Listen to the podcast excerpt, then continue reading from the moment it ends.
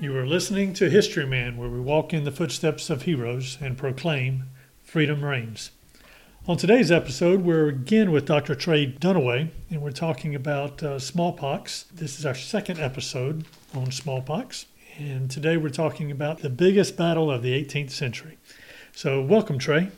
Thank you, Eric. Happy to be here with you again today. Trey Lyman Draper, who is uh, known as one of the biggest historians of the Revolutionary War era, uh, talked about one of Ferguson's troops.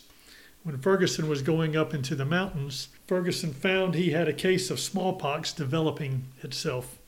And it was one of his officers who was left in a deserted house taking his favorite charger with him. And there the poor fellow died in this lonely situation. And it is said his neglected horse lingered around till he at length died also. It was a long time before any of the country people would venture to visit the solitary pest house.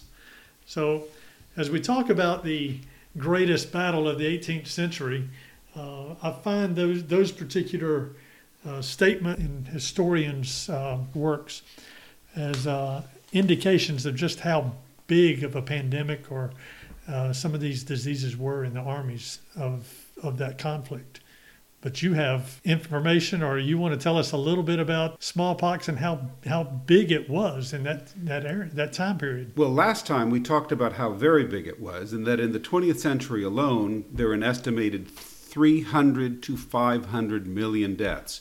20th century alone. Of course, it's that big because the world population had grown, so there weren't as many people in the 18th century or in the colonies at that time, so it would be smaller, but it was still a deadly disease. Now, it's important to understand with smallpox, there are two different types of smallpox, two variations of smallpox. Just like there are a bunch of COVID viruses, we are talking about the current pandemic, which is COVID 19. That's one distinct type. But with smallpox, there is variola major and variola minor. It gets a little confusing because the death rates are different. As you'd expect, with variola major, the mortality is from 20 to 40 percent of population studies. So if you have 100 people in a room and they all get variola major, 20 to 40 of those people would die. However, if they get variola minor, they get about 1% die. And that emerged after the 18th century. It emerged around 1890. So this virus mutated, changed, and created another form. And that's again applicable to today, where we worry about well, how much how much mutation variation is the COVID disease going to get? But the morbidity from the morbidity, in other words, what happens to you when you get sick with this disease, if it didn't kill you, it would cause uh, blindness from corneal ulceration, and it can cause persistent skin scarring. This would be the pockmarks that were universally visible in the 18th century which was good in a way because if you had pockmarks, you were not going to get smallpox and you were not going to be a carrier of smallpox. So, for different military missions, say in the Revolutionary War, it would be good to know a soldier would not acquire smallpox, and which would make sure that they could fulfill their mission without the concern of getting smallpox or spreading it to other troops. But when we look at when we look at smallpox in the New World, it came from Europe and it came to a native population that had never seen this disease before. Does that sound vaguely familiar? With COVID 19, it had never seen the world before, which is why a lot of people get sick from it because they do not have years and years and years, decades, generations, thousands of years of experience with having smallpox. Darwin with survival of the fittest, if you have some degree of natural immunity, as in the same way COVID 19 does, some people hardly get sick, some people don't even get sick at all, other people die. Why? Well, it's just depending on your immune system.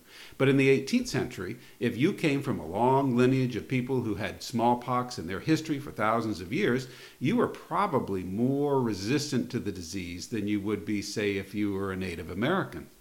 So when smallpox came here, they have records from Plymouth, Massachusetts, and the Iroquois. Here's one of the quotes that I read from William Bradford, Sickness Among the Natives. It pleased God to visit these Indians with a great sickness, and such a mortality that of a thousand above, nine hundred and a half of them died, for many of them did rot above the ground for want of burial. So 90% That was 90 to 95 percent died of smallpox. in the Native American population, and that is what decimated the Native Americans. And we saw that in South Carolina too, as they came through.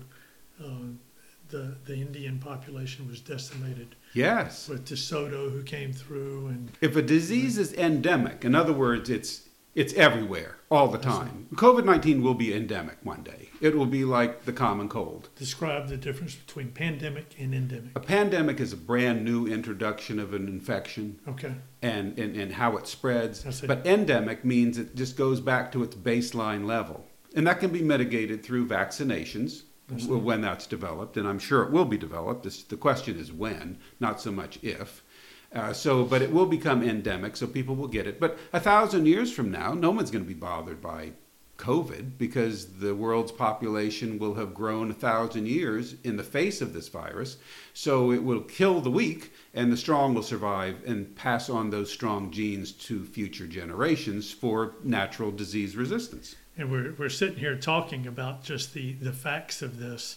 It sounds very cold, you know. Uh, It people, does. People are going to die. It does. You know, it Yes. sounds cold. It's not, but that's the reality of the situation. We're talking genetics. We're talking viruses, and and that's going to. It's it's still virus and the human animal, I see. and it, it the, Yeah. the biology hasn't changed. It's just a new player in in that interaction between transmissible infectious diseases and the human condition. But again, this this didn't come at the time of the revolution. It was here in 1521 because it affected the Aztecs. Uh, it affected Montezuma. He got smallpox, and that was from the Spanish. And uh, in, in 1532, it spread to the Incas, and that was uh, Pizarro. So it, it's it's been on this continent or on this this part of the New World for a it was here for a long time. So by the time of the Revolution, when the re- Revolution began, it it was already established. It was well established as a disease, and the treatment that you've described, where you just isolate people, was exactly what what happened because no one. No one understood what it is. Today we can say, oh, yes, it's a bacteria, it's a virus. And you think people know what that means, except they still insist on taking antibiotics for a virus, which, is, which does you no good. Because an, an antibiotic is used for bacterial or fungal or uh, other forms of disease, but a virus doesn't care if you're on an antibiotic or not, because that's not. You, you, you don't use fly spray on roaches because they're designed differently.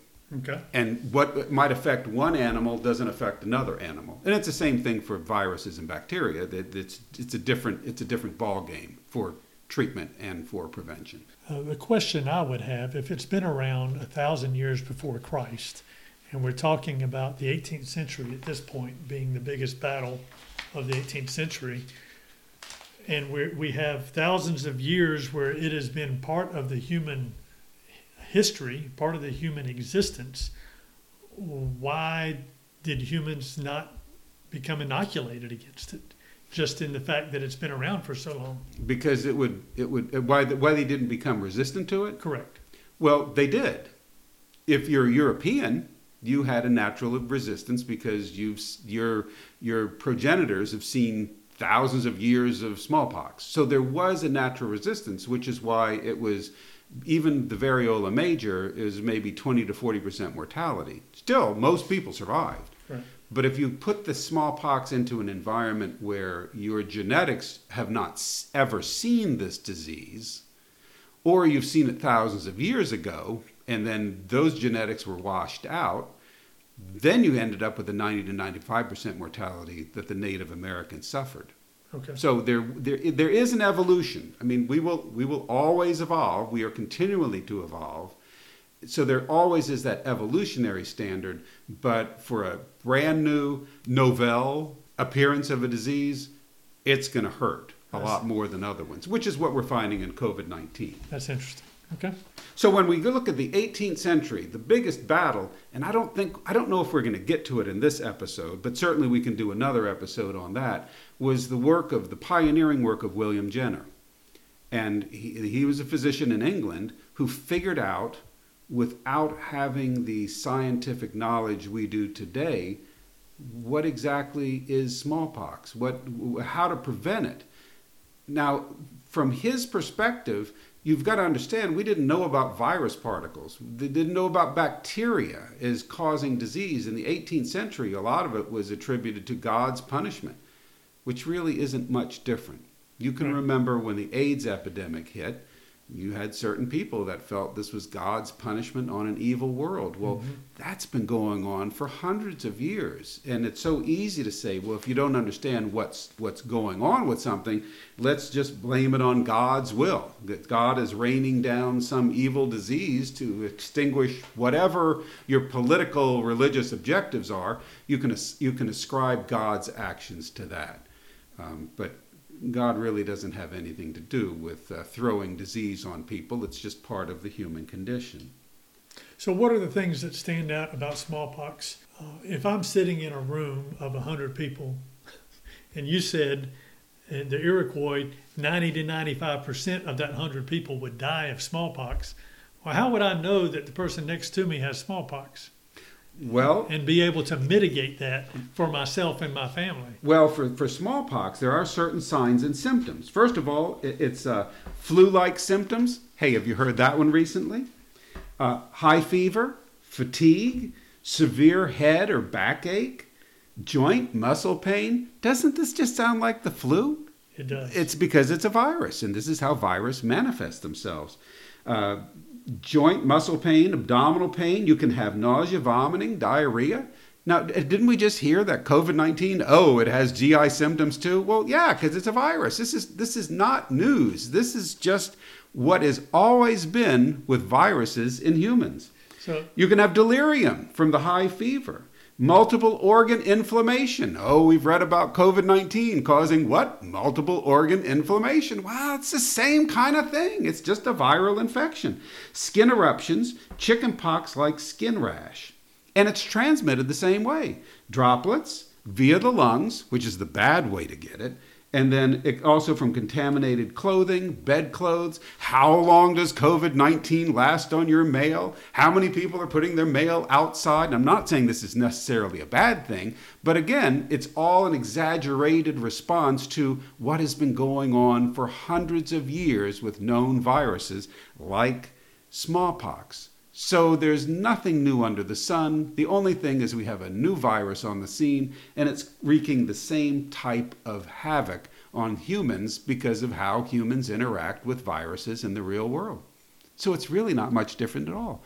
So if somebody erupted in skin lesions, which you'd spot and you could see, that will eventually scar and cause pock marks, then that's smallpox. But by then, they might have already been transmitting that virus it just wasn't manifested in their skin so you could see it. Does that sound familiar? You can get COVID 19 from somebody who's in the same room as you and looks perfectly fine and says, I feel fine, I feel great, there's nothing wrong with me. And yet be- they become the super spreader of this viral disease because you can't tell. Unless, unless you have the overt manifestations of the, of, the, of the skin infection, which is going to leave scarring. So this was not that was this was not skin infections of a small nature. When you see photographs of smallpox victims, uh, it's the kind of thing you would cross the street from because you would not want to walk by them in their path. I see. But it's no different than any other virus then or now today. I'm just imagining some of our listeners will listen to this and just be freaked out. Well, uh, but it, it, much no... like the people who who, who recognized uh, bacteria and stuff under the microscope and realized that it was everywhere and then they just got freaked out about it you know. I, I imagine smallpox has done more than freak out a bunch of people. It's killed a lot of them. Killed a lot and covid will kill you too if if if if the circumstances are correct for the virus and not good for the human But I think next time, I think we've just about run out of time, but I think next time maybe we can talk about smallpox in the 18th century and how, how it, it came to be that the biggest battle of the 18th century, which is the eradication or the mitigation of smallpox, came to be in the 18th century here in the colonies. Sounds good. Thank you.